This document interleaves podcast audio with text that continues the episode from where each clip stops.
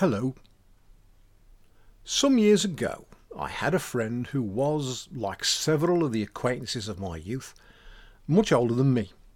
This was hardly remarkable, since I had from an early age respected the wisdom that came with maturity, and I tended to pick up more on the acumen of my seniors than the fads of my peers.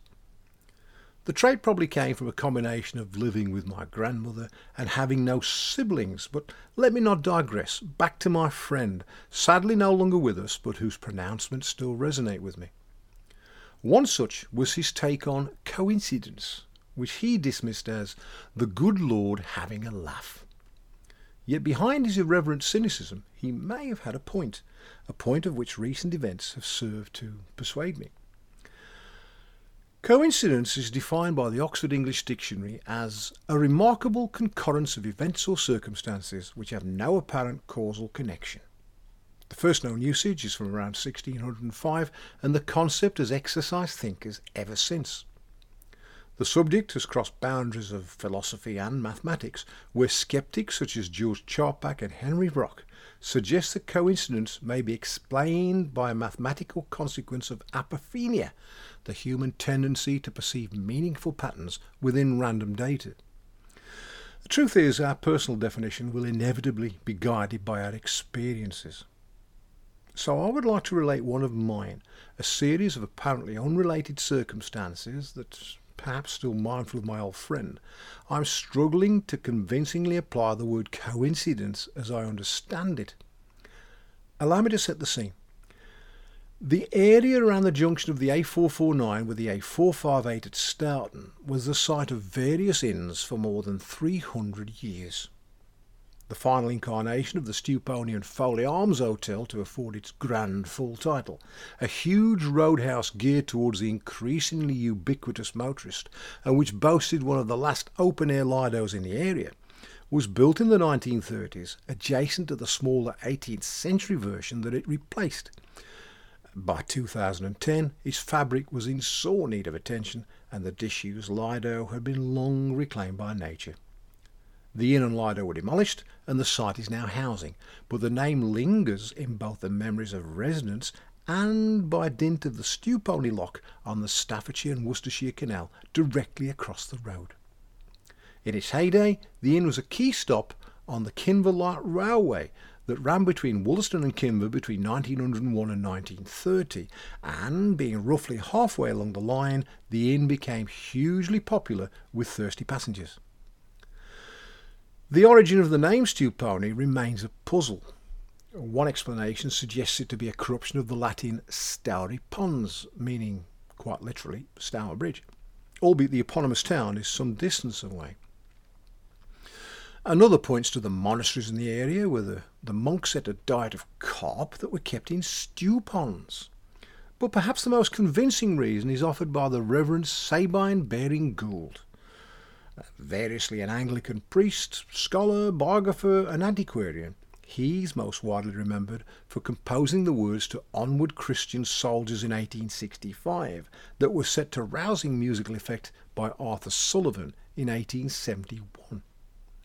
He was also a novelist and a frequent visitor to the Kinver area nearby. His 1898 novel, Bladys of the Stewpony, is a gripping tale that's alternately a historic novel and a work of romance that offers a vivid contemporary account of the privations of women at the turn of the 18th century as evinced through the experiences of our eponymous heroine Bladys Ree, described in the introduction as commonly known as Stewpony Blah. Although the story is fictional, as with many of Baring Gould's works, the settings and historical aspects are well researched and highly accurate. Thus, his precision affords a measure of credence to his own definition of Stewpony, where in chapter 2 he relates, and I quote, An old soldier in the wars of Queen Anne, a native of the place, settled there when her wars were over, and, as was customary with old soldiers, set up an inn near the bridge at the crossroads. He had been quartered at Estepona in the south of Spain, and thence he had brought a Spanish wife. Partly in honour of her, chiefly in reminiscence of his old military days, he entitled his inn the Estepona Tavern, the Spanish name in English mouths becoming rapidly transformed into Stewpony. The Tribulations of Bladys are even now a riveting read, and one of my favourite books as it happens. Our heroine eventually leaves her torrid past behind her and finds a happy new life with her saviour on faraway canals. Ah, the canals. A pang of empathy, the trigger word. Having been a waterways enthusiast for all of my life, could my interest in Bladys be my own causal connection or apophenia for three particular coincidences? In the earliest days of cinematography, the novel was made into a film by Benjamin Priest, a nut and bolt magnate with premises in Old Hill who lived in Kinver. Priest wanted to make a film of the story based around his home area, so he set up a film company in the summer of 1919 and did exactly that.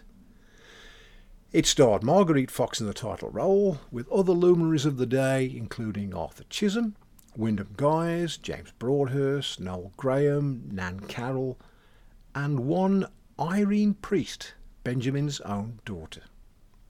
The filming took place at many of the locations mentioned in the book, such as the Holy Austin rock houses, although it's believed the Whittington Inn a mile or so along the A449 is thought to have doubled as the 18th century Stewpony, which by then was a busy stop on the Kinver Light Railway, and thus with its tram and overhead wires no longer in keeping.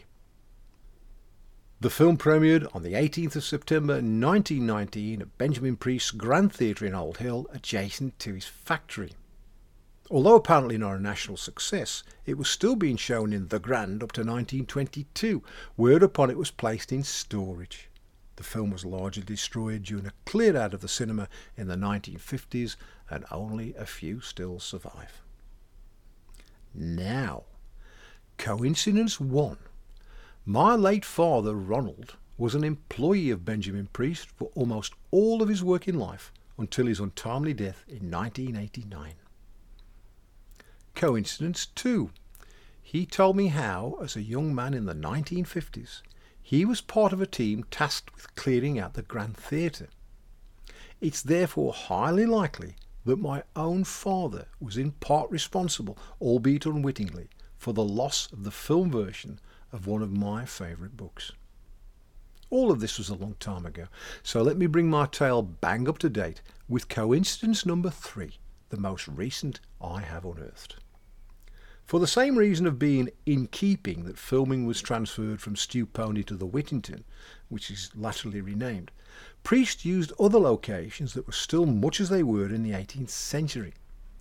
And one of them is the tiny village of Pembridge just over the hill from where I now live on the borders. So, having established a new life many miles from my old, I find a hitherto unknown family connection literally just along the road. Coincidence? Let someone far more expert than I offer an answer to that one, as I ask my local booking shop to give the odds of all those particular ducks lining up in a row. With such predictions could I be a very wealthy man. As could, I suspect, anyone who might ever successfully fathom their own nagging coincidences. Enjoy your black country, and do join me again soon for more Tales from the Barn.